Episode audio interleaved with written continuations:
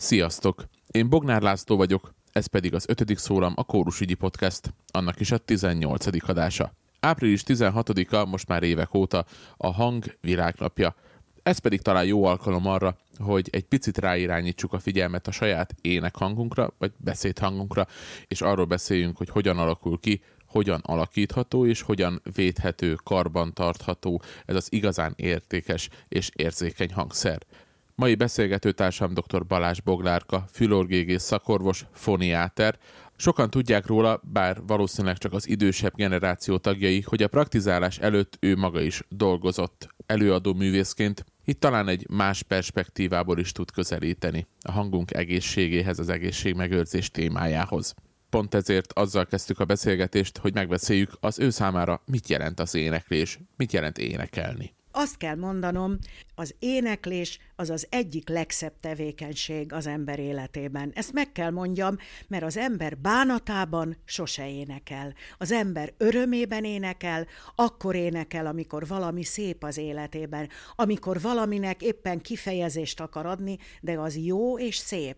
Tehát ha arra gondol az ember, hogy mikor énekel, rögtön azt kell mondani, hogy az éneklés az öröm kifejezése. Most a Budapesti Nemzetközi Kórusversenyről jövök, ami éppen ezekben a napokban zajlik itt a fővárosban, és a mostani kategóriában, amit most hallottam, gyerekkarok léptek fel, gyerekkarok adták elő a műsorukat, és az jutott eszembe, miközben a kórusokat hallgattam, hogy van ideális kor, amikor érdemes elkezdeni az énekkel úgy igazán foglalkozni? Ideális kor nincs.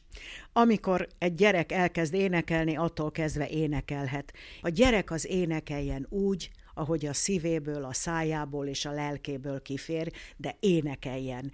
Az én gyermekem két éves volt, olyan pöszén beszélt, szégyellem, hogy ezt kell mondjam, de énekelni már énekelt, és már felvételeket csináltunk, amin az összes ö, jobb gyerekdalt, a cifrapalotát, és a gólya-gólya gilicét, és mindent ráénekelt, de két éves volt, és énekelt kristálytisztán. A gyermekkórusnál amikor van egy bejéneklés, akkor ők úgy énekelnek be, hogy finoman laláznak, és egy kicsit fölfelé, lefelé tágítják azt a területet, amin majd nekik énekelni kell. Erről van szó. Na most, a gyermekeknek a körülbelüli hangterjedelme egy oktáv, esetleg kilenc hang, de nem két oktáv. Tehát ők azt énekelhetik, amik nekik megva, ami nekik meg van írva. Na most, amikor jön a mutálás, és felnőtt lesz valaki, és kialakul a két oktávnyi hangterjedelem, az már egy felnőtt két oktávnyi hangterjedelem, ahol már meg kell tanítani az énekest arra, amit már az előbb mondtam is, hogy a mélyebb és a magasabb hangok közötti átmenetet a hallgató ne vegye észre. Tehát azzal már meg kell tanulni énekelni, tehát úgynevezett professzionális énektanításra, énektanulásra van szükség. De az már csak felnőtt korban, ugye bizonyos életkorok hát mondják, hogy mikortól felnőtt valakinek a hangja, Például ugye férfiak, fiúk sokszor jönnek, hogy de hát mi honnan tudjuk, hogy felnőttek vagyunk, és akkor kérdezem, hányas cipőd van? Hát 42-es, mióta? Hát egy éve. Figyelj ide, amikor három éve ugyanakkora már a lábad, akkor érezheted magad felnőttnek. Ezek egyszerű dolgok, nőknél is van, ugye hát most ne beszéljünk erről, hogy honnan lehet tudni, hogy valaki felnőtt korba kerül vagy nem, de a gyermekhangokat így képezni nem szabad. Ezért én nagyon-nagyon szomorú vagyok, ez a sok gyerek énekeltetés, akik ugye jó felnőtt táncdalénekesek produkcióit leutánozzák, hát egy gyerek ügyes. Hát az kiüvölti lent, vagy bármit képes arra, hogy, hogy leutánozza azt, és aztán amikor felnőtt korba kerül, kiderül, hogy sehol semmi, saját hang. Vannak egyébként ezek után, a korszakok után is korszakok az emberi énekhangnak a változásában? Tehát a felnőtt korban, a középkorba lépésben, az időskorba lépés, az megjelenik a hangnak a változásában is, ami természetszerű változás? Nagyon komoly formában. Ugye, amíg valaki gyerek, addig mindegy, hogy kisfiú vagy kislány, teljesen egyforma a hangja, a hang terjedelem, a hang minősége, teljesen egyforma. Jön mögöttem egy gyerek, és beszél az anyukájával, nem tudom megmondani, hogy az egy kislány vagy egy kisfiú. Na megjegyzem, sokszor, ha hátrafordulok, akkor se tudom, mert a kisfiú fülbevaló van, a lány meg nadrágban, na mindegy. Szóval a lényeg az, hogy kislányok, kisfiúk egyformák. Amikor jön ez a bizonyos hormonális változás, és felnőtt korba kerül át az illető leány és fiú, akkor két oktáv lesz a hangterjedelem, és nagyon nagy a különbség. A férfiak hangja egy oktávval mélyebb lesz, férfias csengésű, tehát egész más. Tehát addig, amíg az úgynevezett reproduktív korba van az ember, akkor más a hang is, ugyanis amikor az ember megszületik, a GG-je teljesen mindegy, hogy kisfiú vagy kislány az illető, teljesen egyforma nagyságú és egyforma teljesítő képességű, és gyermekkorban is. De amikor beérkeznek ebbe az úgynevezett mutálás korába, akkor a növekedési hormonok helyett az ivarmirigyek kezdenek el őrült módon dolgozni. Miért? Mert az utódok nemzése a lényeg akkor már. Tehát nem az, hogy valaki nagyságban nőjön, hanem az, hogy utódokat tudjon létrehozni. És ez a hangban is megnyilvánul. Ilyenkor válnak el egymástól a férfi és a női hangok. Tehát óriási különbség lesz ebben az időben. És ez körülbelül 60-65 éves korig van. Na most a WHO, ugye az egészségügyi világszervezet 65 éves korra teszi, hogy onnantól kezdve jön az időskor. És akkor ezek a szép, egymástól nagy távolságban levő, más hangzású hangok elkezdenek közelíteni egymáshoz, a férfiak hangja elkezd magasodni, a nők hangja, kicsit a beszéd hangja elkezd mélyülni, és amikor már egy nagyon öreg, 85, 90, 92 éves emberrel beszélünk, mondjuk a telefonban meg se tudom állapítani, hogy az egy dédanya vagy egy dédapa. Tehát az öregkorban már a hangok megint úgy közelítenek egymáshoz, Ráadásul megint az öregek hangterjedelme körülbelül egy oktáv lesz, ugyanígy, mint gyermekkorban. Tehát az a két oktávnyi hangterjedelem megszűnik. És sose felejtem el Simándi József, aki én nekem egy csoda, mert úgy énekelte le az életét, hogy azt hiszem, hogy a kalapunkat levehetjük előtte. Amikor körülbelül 65 éves volt, egyszer eljött, és azt mondja, tudod, én nekem néha erőlködni kell egyes ö, énekekben. Megnéztem és megbeszéltük. Figyelj ide, te így még jól nézel ki, de a hangod már érzi az életkorodat, és többet az operában nem énekelt. Őról a rossz emléke senkinek nem lehet. Pontosan azért, mert normális volt és megértette. Ezek szerint van egy olyan pont, amikor amikor a kettelésből éneklők, akik csoportban, kórusban kettelésből énekelnek, meg kell hozniuk azt a döntést, hogy, hogy, ezt, hogy ezt abba hagyják. Jól értem? Igen, érezni fogják. Érezni fogják. Ez nagyon érdekes, hogy, hogy a férfiaknak az a szép mélysége megy el, és egyre magasodik a hangja, és kevésbé lesz férfias. A nőknek meg a szép magassága. Na most ugye persze ennek ellene szól az, hogy amikor elmegyünk egy vidéki templomba, és azok az öreg nénik ott éneklik az egyházi éneket, ezeken a gyönyörű magas hangokon, az milyen szépen szól. Erre nem tudok más mondani, mint hogy ezek egyéni dolgok. Na most persze, az életkorral kapcsolatos dolog, ezek, ez a változás, ez mindenkit végig kísér. És amikor valaki mondjuk egy amatőr kórusban énekel, akkor ő neki érezni kell, hogy ez már nem esik jól neki. És ugye egy, egy igazi szívből amatőr módon kórusba éneklő, hát annak az az élete, hogy elmegy a próbára, és énekel, és ha az neki nem esik jól, azon el kell gondolkozni, hogy mi történt. Ez egy nagyon nehéz döntés. Igen, de akkor is vannak könnyebb, kisebb hangterjedelmű, tehát a kórus vezetőnek tudni kell, érezni kell, hogy, hogy ő neki mit lehet adni azoknak az illetőknek, akik az életkoruk kapcsán már nem úgy, hát ugye funkcionálnak, ahogy kellene. Ez borzasztó nehéz, ugye amikor egy, egy kisfiú férfivá válik, és jön a mutálás, hát senkinek nem jut eszébe, hogy, hogy őt most énekeltesse. Hát ez természetes dolog. Aztán, amikor kial- kialakul a felnőtt hangja, akkor már beszél, meg énekel úgy.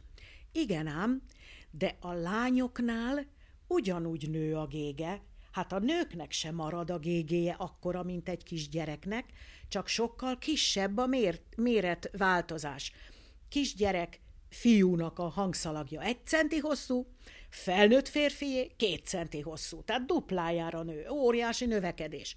Nőknél kisebb ez a növekedés, mondjuk az egy centi hangszalag, egy három, esetleg négy millimétert nő. Tehát ez egy finomabb növekedés, de ha valaki énekel egy ilyen gyermekkórusban, akár melyikbe a jubiláte, vagy a, az opera, vagy, vagy a rádió bármelyik ilyen kórusába, annak három panasza van, ami azt mutatja, hogy ez a kisleány éppen mutál. Az egyik például az, hogy észreveszi, hogy bizonyos napokon olyan könnyen kiénekelte a magas hangokat, és utána jönnek napok, és a magas hangok nem szólnak, ugyanakkor viszont a mély hangokat, amik eddig csak meleg levegőként jöttek ki, most gyönyörűen ki tudja énekelni. Tehát a hangterjedelem az egy oktávról két oktávra nem úgy lesz, mint felfújjunk egy labdát, vagy kihúzunk egy gumiszalagot, nem. Hol fent, hol lent alakul. Na most van egy másik nagyon fontos dolog, hogy miután ez egy ilyen növekedési dolog, ilyenkor a hangszalagok zárásában nincs rend, nem zárnak jól a hangszalagok, és ez egy hangtechnikai hiba, tehát ha ő azt akarja, hogy hangot adjon, erőlködni kell. Tehát szép piánót nem tud énekelni, hanem egy kicsit mindig erőlködni kell, hogy zárjanak a hangszalagok. Tehát ebben a mutáló ö, időszakban ö, ugye hát állandóan hangosan énekel. Na most például az esti dalba beordít egy ilyet, hát azért az nem jó, ugye, egy ilyen kórusban.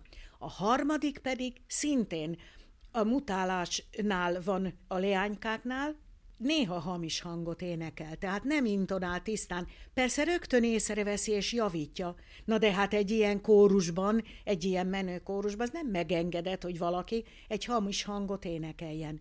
És bizonyos sokszor, sokszor két-három hónapig, négy hónapig, néha van úgy, hogy egy fél évig is eltart, nem könnyű és nem egy egyszerű dolog. Hát én tudom, hogy vért izzadtam sokszor, amikor jött a rádió gyerek kórusából valaki, hogy hát ugye ők most mennek Japánba, és hát hogy most mi legyen vele, mert most ezt nem tudja, azt nem tudja kiénekelni. Tehát azért ez egy feladat, hogy tulajdonképpen az ember Japántól se tiltsa el, mert ugye nem szoktunk Japánba járni, vagy igen? Maga nem volt még többször, ja, én se. Igen, tehát tulajdonképpen, hogy el is menjen Japánba, meg ne is menjen tönkre a hangja, és ne is lógjon ki a kórusból. Szóval ezek ilyen finom feladatok. Nem azt mondom, hogy szerettem csinálni, de azért mindig megcsináltam valahogy a mi hallgatóinkra általában az jellemző, hogy, hogy nem vesznek részt hangképzésben, egyéni hangképzésben, hanem kettelésből énekelnek, de csoportosan. Mégis mire tudnak odafigyelni? Hogyan tudják kondicionálni a hangjukat az éneklésre? Természetesen nem arról van szó, hogy hivatásszerűen énekelnek, de mégis azért az éneklés a beszédtől egy különböző állapot, a, a szervek máshogy működnek, gondolom én akkor. Nagyon, nagyon. Tulajdonképpen az éneklés és a beszéd az elvileg ugyanott történik, ugye? Hát ugyanazokkal a szervekkel csináljuk, de nagyon nagy különbség van az éneklés és a beszéd között. Például az egyik az, hogy ha valaki úgy beszél, hogy állandóan így, hát kinevetik. Hát nem lehet, egy néhány hangmagasságot lehet felhasználni. Az éneklésben viszont egy átlagos felnőtt embernek körülbelül két oktávnyi a hangterjedelme, és bizony nem egyszer kórusművekben is különlegesen, elég széles skálán kell énekelni. Na most én mindig azt mondom ezeknek az énekeseknek, akikre ugye azt mondjuk, hogy nem hivatásos énekes.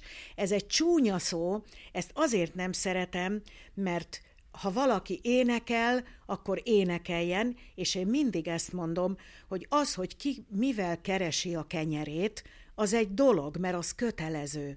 De ha én nem úgynevezett hivatásos énekes vagyok, én akkor is azért énekelek, mert az nekem örömet szerez. Tehát azt én jól megcsinálom, de én mindig azt mondom az én betegeimnek, akiket én hát éveken keresztül ugye pátyolgattam, figyelj ide, ha te azt tudod, hogy van egy sportoló, aki indul valahol valamilyen versenyen, el tudod képzelni, hogy nem naponta vagy két naponta edzésre megy? Neked, aki énekelsz, otthon is minden nap énekelned kell. Tehát az nem lehet, hogy úgy fekszel le, hogy valamit nem erőltetve, nem sokat, de könnyedén énekelni, lehetőleg azt, amit egyébként is a kórusban énekeltek, de minden nap edzésben kell lenni van egyfajta hangterjedelem, ami, ami az átlagembernek is megvan, aki, aki énekel. Ezt lehet tágítani, vagy ezen lehet változtatni, fejleszteni? Ez emberfüggő. Az ember anatómiailag valamilyen hangosztályba tartozik. Férfiaknál is, nőknél is három különböző hangosztály van. Ugye hát a férfiaknál basszus, bariton és tenor, nőknél alt, mezzoszoprán, szoprán. Ez azt jelenti, hogy a gége mérete az különböző. Nem csak a testünk, hanem a gégénk, a hangszalagjaink hossza, szélessége, gégénk mérete az más az a két oktáv, amit említettem, hogy egy felnőtt embernek körülbelül két oktáv a hangterjedelme, az az szerint van, hogy melyik hangosztályban ö, él tulajdonképpen. Már a beszédhang is annak a hangosztálynak valamelyik legmélyebb hangján van, ahol ugye beszélnünk kell, de onnan fölfelé az ember megtanul egyre szebben és egyre ö, folyamatos szépséggel énekelni, ugyanis Érdekes ugye az éneklésnél ezt a két oktávot, amikor énekeljük, ezek különböző magasságot jelentenek. Na most maga a hang az egy nulla. Az én hangom az ilyen, hogy ö, ö, ö, hát ez borzalmas hanem a rezonáns üregek, a mélyebb hangoknál a melkas, a közepes hangoknál a szájüreg, és a magasabb hangoknál a fejben lévő rezonáló üregek színezik meg, és alakítják az egyénre jellemző hangá magát ezt az alaphangot. Na most nyilvánvaló, hogy az énektanárok azt tanítják meg az énekeseknek, hogy ne legyen el, ö, hát külön, különböző hangzású a mélyebb és a magas hang, hanem egységes legyen. Tehát akár ha a melkas rezonál rá, olyan legyen, de hogyha a fejben lévő üregek rezonálnak rá, az olyan legyen. Tehát tulajdonképpen ezen a két oktávon keresztül az ember próbálgat. Na most egy érdekes dolog, kérdezte, hogy tágítani lehet-e.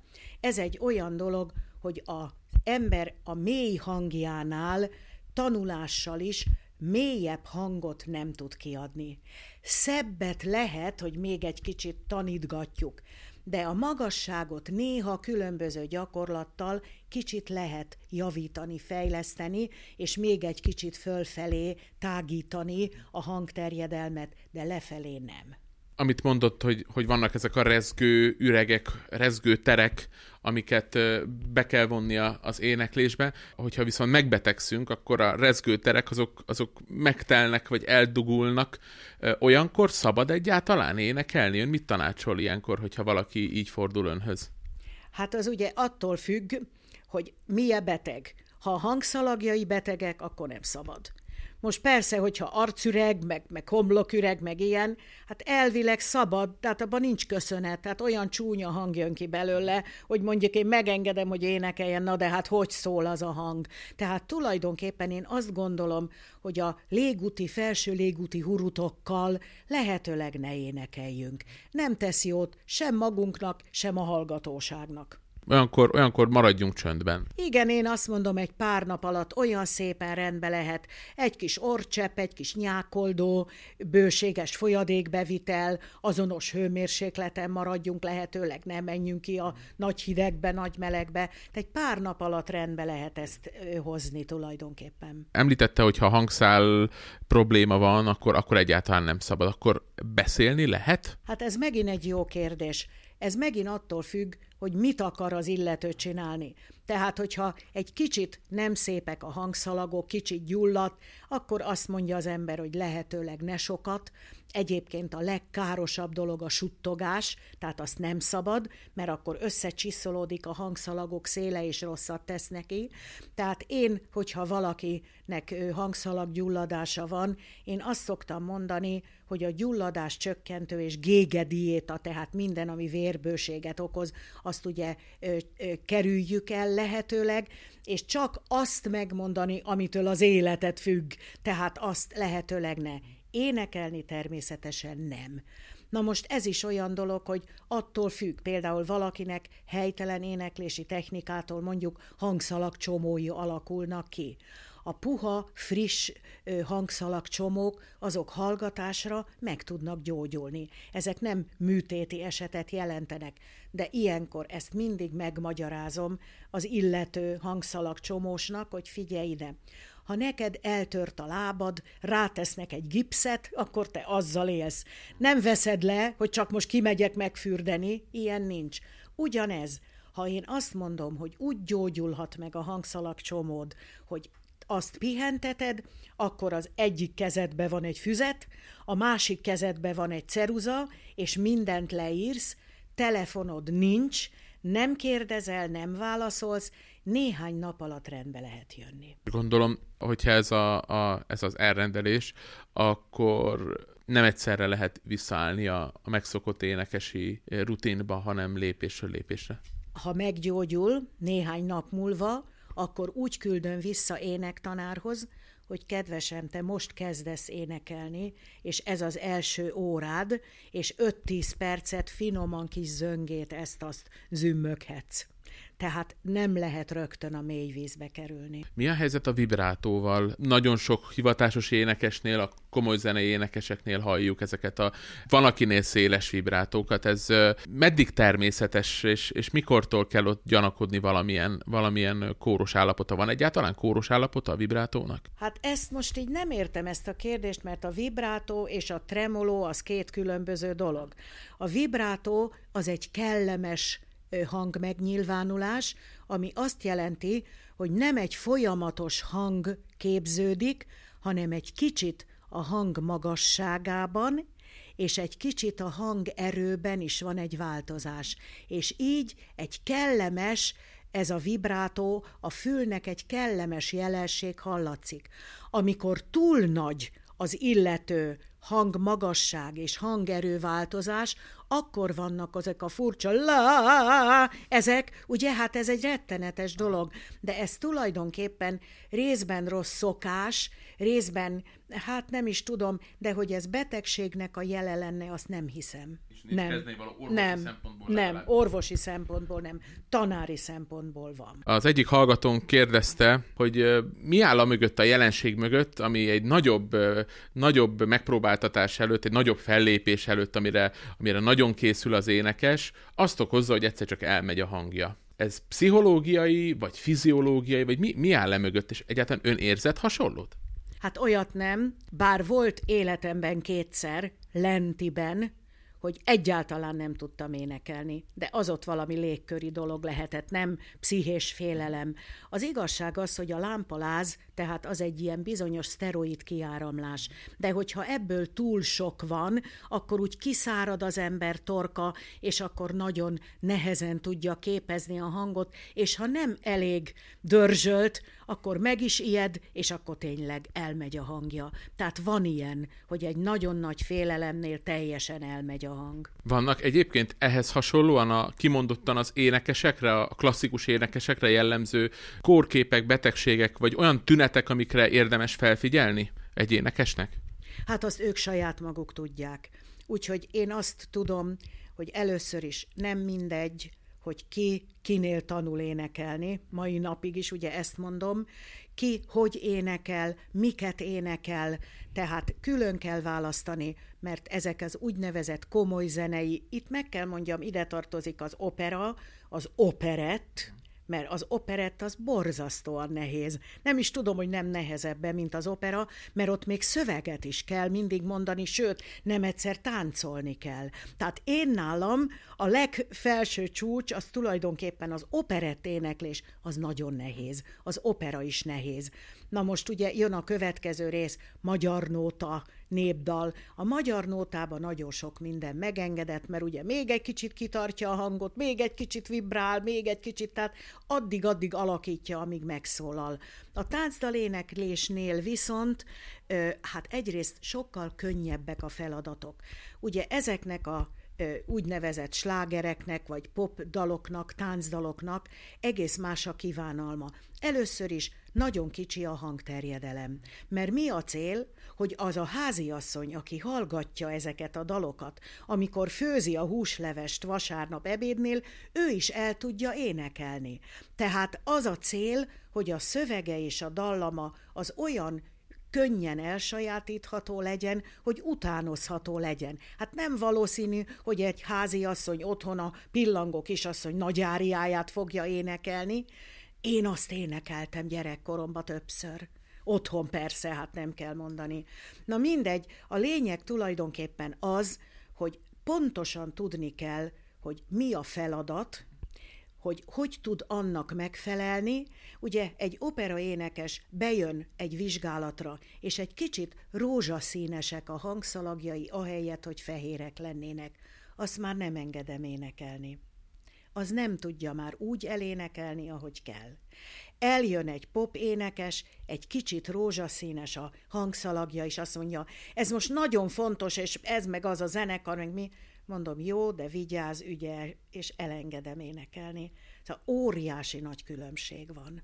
Van olyan sport, ami a, az éneklésnek kedvez, vagy az énekléshez közel áll? Olyan, ami közel áll, hát olyan nincsen. De mindig minden sport kell, mert a tüdőt fejleszteni kell, az izomzatot fejleszteni kell, tehát amikor eljön például hozzám, hát ugye nagyon divatos most ilyen musical stúdiók, meg mindenki mindenhova, ugye ilyen még nem mutáló, meg még nem igazán tanítható, jönnek leányok, fiúk, és hát még nem énekelhetünk? Mondom, nem.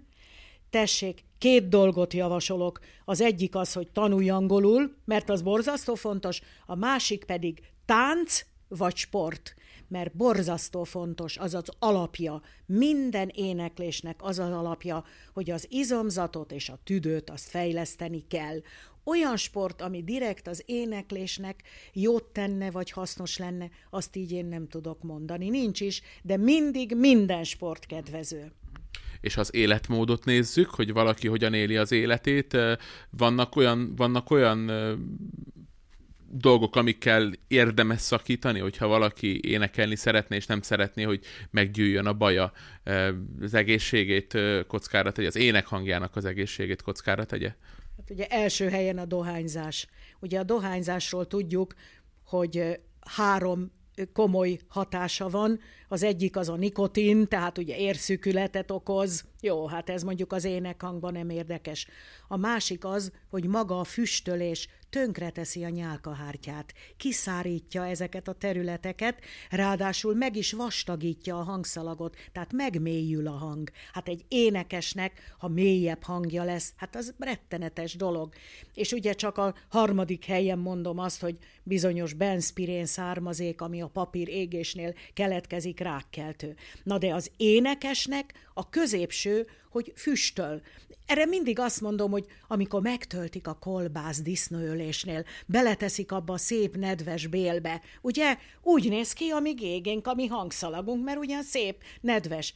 És amikor kivesszük a füstölőből, hogy néz ki? Úgy néz ki a dohányosnak a hangszalagja. Nem jó az életmódnál az, hogyha valaki keveset alszik, mert a pihenés az nagyon fontos. Tehát az egy nagyon fontos dolog, hogy lehetőleg úgy kell az életet beállítani, hogy legyen meg a napi 7-8 órai alvás, mert az nagyon fontos. Na most sajnos a másik az, hogy most újabban nagy divat ez, hogy mindenki állandóan telefonál, beszél, ilyesmi, tehát az semmiképpen nem jó, mert nem kell fölöslegesen terhelni a hangképző szervünket. Na most mindenféle hangos dolog, tehát ezek az MP3 meg más egyéb, ami zajártalmat okozhat, hát azért az nagyon rossz, hogyha egy énekesnek zajártalma van, és nem hall jól. Mert ugye jól kell hallani. Tehát zajos dolgoktól mindenféleképpen el kell tiltani, ettől a rengeteg sok beszédtől, illetve a zajban történő beszédtől. Mert amikor zajban beszél az ember, a beszéd viselkedése megváltozik, mert mindig túl kell valami alapzajt kiabálni, és akkor már nem úgy használja a hangját, ahogy kellene, és ahogy egy életen át megszokta. Ha már szóba hozta ezeket az MP3 lejátszókat, meg ezeket a civilizációs csecsebecséket, van különbség egyébként a, az évek során abban, hogy hogy változtak azok a, azok a problémák, vagy azok a panaszok, amikkel önhöz fordulnak énekesek? Az igazság az, hogy tulajdonképpen nem. A legsűrűbben előforduló panaszok azok a hurutos, megfázásos. Ugye hát az ember él, és és társadalomban van, és leköhögik, leköpik, mindenféle történik vele, persze, hát ezek a megfázásos, hurutos dolgok, ezek mindig is voltak, tehát ezt az ember meg tudja gyógyítani. Na most az az igazság, hogy amióta ezek a különböző hát most rossz, hogy ezt így mondom, mert nem lenne szabad, de rock énekesek, hmm. tehát ezek, akik kifejezetten kiabáló ö, hangvétellel énekelnek, náluk bizony a hangszalag csomók elég sűrűn előfordulnak. És ugye az a hangszalag csomókkal való hosszú ö, éneklés előbb-utóbb megkeményíti a hangszalagokat, és ha nem tudják ellátni a munkájukat, meg kell operálni. Hmm. Tehát ez biztos, hogy amióta ez a típusú éneklés van, ugye hát erősítők, hátsó zenekar, mindenféle, megint át kell ordítani valamilyen alapzajon keresztül. Az ön életében az éneklés az milyen szerepet töltött be? Az általános iskolában énekeltem az énekkarban, az alt szólamban, nagyon szerettem, és nagyon jó volt. Na most, amit utána mondok, hát ezt nem tudom, hogy egy ilyen rádióban egyáltalán szabad-e tudni, de amikor én gimnáziumba kerültem, ráadásul a Madács gimnáziumba, és ez egy nagyon jó és híres színművészeti főiskolának volt a gimnáziuma, no mindegy, akkor én már ö, úsztam, ráadásul az utánpótlás válogatottban voltam úszó, és nekünk minden nap reggel 6-tól 7-ig a Margit szigeten edzésünk volt. Itt nincs visszaút, amikor az ember valahova eljut, úszik, akkor muszáj járni. Na most elindult az első gimnázium, és hát próbaéneklés. És akkor hát mindenki énekelt így úgy, hát én úgy énekeltem, hogy engem nehogy beválasszanak az iskolai kórusba. Miért? Azért, mert az reggel héttől nyolcig volt, egy héten kétszer, és nem tudtam volna uszodába járni. Na most ez egy szörnyű dolog, de azért elmondom, mert az életemre egy érdekes dolog, ugyanis, hát én mondtam, hogy én nem szeretnék az énekkarba. Hát hogy, hogy? Azért, mert én nekem nem jó az éneklés. Hát olyan nincsen. Elmentem abba az, a rendelő intézetbe, emlékszem a Nyár utcába, ahol az iskolásokat vizsgálták, és bementem, hogy én felmentetem magam énekből. Ezt én így kigondoltam, 14 éves voltam. És ott egy nagyon kedves ember, egy fülorgége orvos, hogy mi a panaszom. És én még állva, mielőtt beültem volna a vizsgálatra, mondtam, hogy nekem tulajdonképpen az a panaszom, hogy én utánpótlás válogatott úszó vagyok, és nekem minden nap reggel 6-tól 7-ig a Margit szigeten edzésem van, és az iskolai énekkarban viszont egy héten kétszer, 7-től 8-ig énekelni kellene, és én szeretném, ha engem felmentenének énekből. Hát az orvos eltátotta a száját, hát, hát jó. Az őszinteséget mindig meg kell dicsérni, és meg kell hálálni, rendben van. Na most én gimnazista koromban énekből fel voltam mentve. Nincs vége a dolognak, mert osztályidegenként nem kerültem be az orvosi egyetemre, tehát akkor az volt, hogy utána elkezdtem énekelni. És egész rövid időn belül elég jól ment az éneklés tévébe, rádióban, mindenhol szerepeltem. Hát ugye nyolc évig énekesnőként funkcionáltam. Én, mint aki ugye a gimnáziumba föl volt mentve.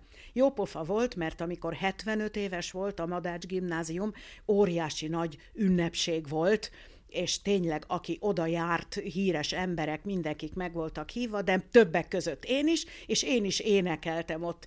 És hát az énektanár az így nézett ilyen lapos pillantásokkal, erre nem mondok semmit. És aztán hogyan alakult úgy, hogy pont a hanggal foglalkozik orvosként is, szakemberként is? Hát ez megint egy élettörténeti dolog. Nagyon hosszú lesz a műsor, nem baj? Három órás műsort akar, vagy csak rövidebbet? Az én nagybátyám fülorgégész orvos volt, és nekem többször fájt a fülem. És egyik alkalommal, amikor ő engem meggyógyított, akkor én nekem ez nagyon tetszett. Három éves voltam, amikor lent Hajdu Szoboszlon, mert az édesapám a maga módján hát zenész volt, neki volt egy zenekara, és akkor ott Ákos Tefi, híres táncdalénekes, csodálatosan énekelt, ő is hát hallotta, hogy én mindig énekelek mindent, és azt mondta, hát Boglárka, hát te is olyan énekesnő leszel, ugye, mint én. Mire én három éves koromban, de ez nem vicc, azt mondtam, nem, én fülorgégész leszek, és meggyógyítom a gyerekeket, ha fájni fog a fülük. Tehát én gyakorlatilag három éves koromtól orvos akartam lenni. Az, hogy milyen orvos, az akkor még nem derült ki, de aztán később úgy gondoltam, hogy tényleg fülorgége orvos szeretnék lenni, és az is lettem. De akkor ez a nagybátyám, ez a Duci bácsi, aki egy csodálatos ember volt, egy csodálatos orvos, mai napig a példaképem, azt mondta, figyelj ide, a férfiak a nőket ebben a szakmában nem becsülik eléggé. Igaz, hogy ez mondjuk 50 évvel ezelőtt volt, most már nem így van, de akkor így volt. Tanulj meg valamit, amit a férfiak nem tudnak, és majd akkor ők kérdezni fognak tőled, és felnéznek rád. Ha te azt akarod, hogy legyél valaki ebben a szakmában, valamit tanulj meg, amit ők nem tudnak. Na most én ö, egész kis gyerekkoromtól mindig színpadon voltam. Nem véletlen ez a Madács gimnázium se, ott a színjátszókörben játszottam. Hát emlékszem, Olti Magda az utolsó előadáson azt mondja, hát veled úgyis találkozunk a főiskolán, és én megnéztem, miért? Hogy, hogy miért? Hát a felvételén. De hát én nem jövök. Nem, nem, én orvos akarok lenni. Te hülye vagy, mondta. Na most, hogy igaza volt vagy nem, azt nem tudom, de ez egy ilyen történet volt. Na nem kell mondani, az orvosi egyetemre nem vettek föl. Két évig nem vettek föl, és aztán, amikor harmadszor mentem felvételizni, annak ellenére, hogy kitűnőre érettségiztem, szóval nem volt velem agyilag baj, és na hát ez is egy történet. Azt a hát javaslatot, ami kellett a felvételihez, az országos rendezőirodától Keszler Pál és Bali György adta nekem, egy életen át hálás vagyok nekik, hogy én, mint megbízható táncdalénekes, alkalmas vagyok orvosnak. Hát mondjuk az élet az ilyen. Miután mindig színpadon voltam, szavaltam, és közben ugye jött az éneklés, hát adódott, hogy akkor valami olyasmit kéne megtanulnom, ami a hanggal foglalkozik, és a, most sincs túl sok úgynevezett foniáter az országban, de Európában sem, akkor meg még kevesebb volt. És akkor elkezdtem megtanulni ezt a foniátriát, ami lefordítva hanggyógyászat. Tehát a foniáter a hanggal foglalkozik, mindenféle hanggal kapcsolatos dologgal, tehát vizsgálatokkal, és gyógyításokkal is. Tudja, ez egy olyan dolog, hogy, hogy az ember az sokkal különb mindenféle állatnál. Miért? Mert mi beszélni tudunk, és a gondolatainkat ki tudjuk fejezni. Tehát a beszéddel foglalkozni kell. Tehát minden, ami az emberi hanggal foglalkozik, az egy fontos, nemes dolog. Az a tény, hogy előadó művészként is dolgozott már korábban, mielőtt praktizálni kezdett, az mennyit tett hozzá a, a praxis közbeni munkájához? Könnyebb volt megítélni, belehelyezkedni az, a, az önhöz forduló esetleg énekesek vagy előadó művésztársaknak a helyzetébe, amikor mondjuk egy diagnózist felállított? Rengeteget segített Igaz, hogy az előtte ez a nyolc év, amit én a színpadon töltöttem, nem olyan nagyon sok, rengeteget számított, mert pontosan mindig megkérdeztem, nagybátyámhoz jártam, ő mindig megvizsgált, amikor valami panaszom volt, és akkor megkérdeztem tőle, hogy most mi látszik itt, Duci bácsi, nekem? Hát ez meg az meg amaz elmondta a diagnózist. És én azt éreztem, hogy az az éneklésben nekem milyen gátat jelent. Tehát ez, hogy én éveket eltöltöttem a színpadon, nagyon sokat jelentett, számított, néha egy kicsit úgy gondoltam magamban, hogy jaj, nem lenne szabad megengedni, mondom, dehogy nem. Tudja, ez egy olyan dolog, hogy ugye adva van a lámpaláz. A lámpaláz az egy jó dolog, ugyanis az egy szteroid kiáramlás, egy hormon segítség az embernek. Tehát ilyen kisebb hibák, azok gyönyörűen az igazi, jó, kisméretű lámpalázzal elmúlhatnak. Tehát ez, ez olyan dolog, hogy amikor én engedélyt adtam valakinek, hogy ezt vagy azt megcsinálhatja, meg kell mondjam, hogy persze nem mindegy, hogy mit énekel az illető. Egy operaénekessel másképpen kell, másképpen kell bánni, mint például egy táncdal vagy popénekessel. Az óriási különbség. Ugye ott nincs mikrofon, ott egyszer egy hangot vagy két hangot nem jól énekel, azzal kész egy táncdal énekes vagy pop énekes mókázik egy kicsit, megcsúszik a hangja, azt mondja, direkt csinálja, tehát sok minden belefér. Tehát azért ővelük egy kicsit mindig rugalmasabban bántam. Most a beszélgetésünk egyik apropója, hogy április 16-án van a hangvilágnapja és ez talán segít egy picit ráirányítani a figyelmet a, a hangunk egészségére. Beszéd szempontjából is, és ének szempontjából is. Van valami, amit ennek a, ennek a napnak a kapcsán ön nagyon fontosnak tart kiemelni, hogy, hogy mindenképpen felhívjuk a, a kórus énekesek figyelmét az énekléssel kapcsolatban, bármire? Minden embernek a figyelmét fel kell hívni, mert amit én már mondtam, hogy az, hogy beszélni tudunk, az a legnagyobb adomány számunkra.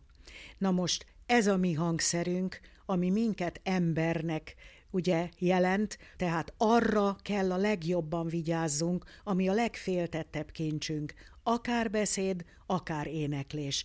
Tehát ne tegyük tönkre, lehetőleg vigyázzunk rá, lehetőleg étkezésnél, beszédnél, kiabálásnál, az életvitelnél ne csináljunk olyanokat, amik után másnap hang nélkül ébredünk föl.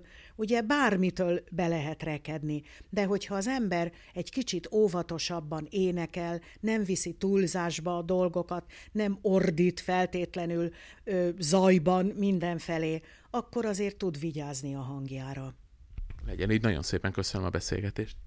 Az ötödik Szólam Podcast következő epizódjában is folytatjuk a hang világnapjának kapcsán a hangunkról szóló diskurzust, akkor egy másik aspektusból, mégpedig pontosan a kórusos vagy csoportos hangképzés területét járjuk majd körbe. Beszélgető társam akkor Kocsis Holper Zoltán lesz.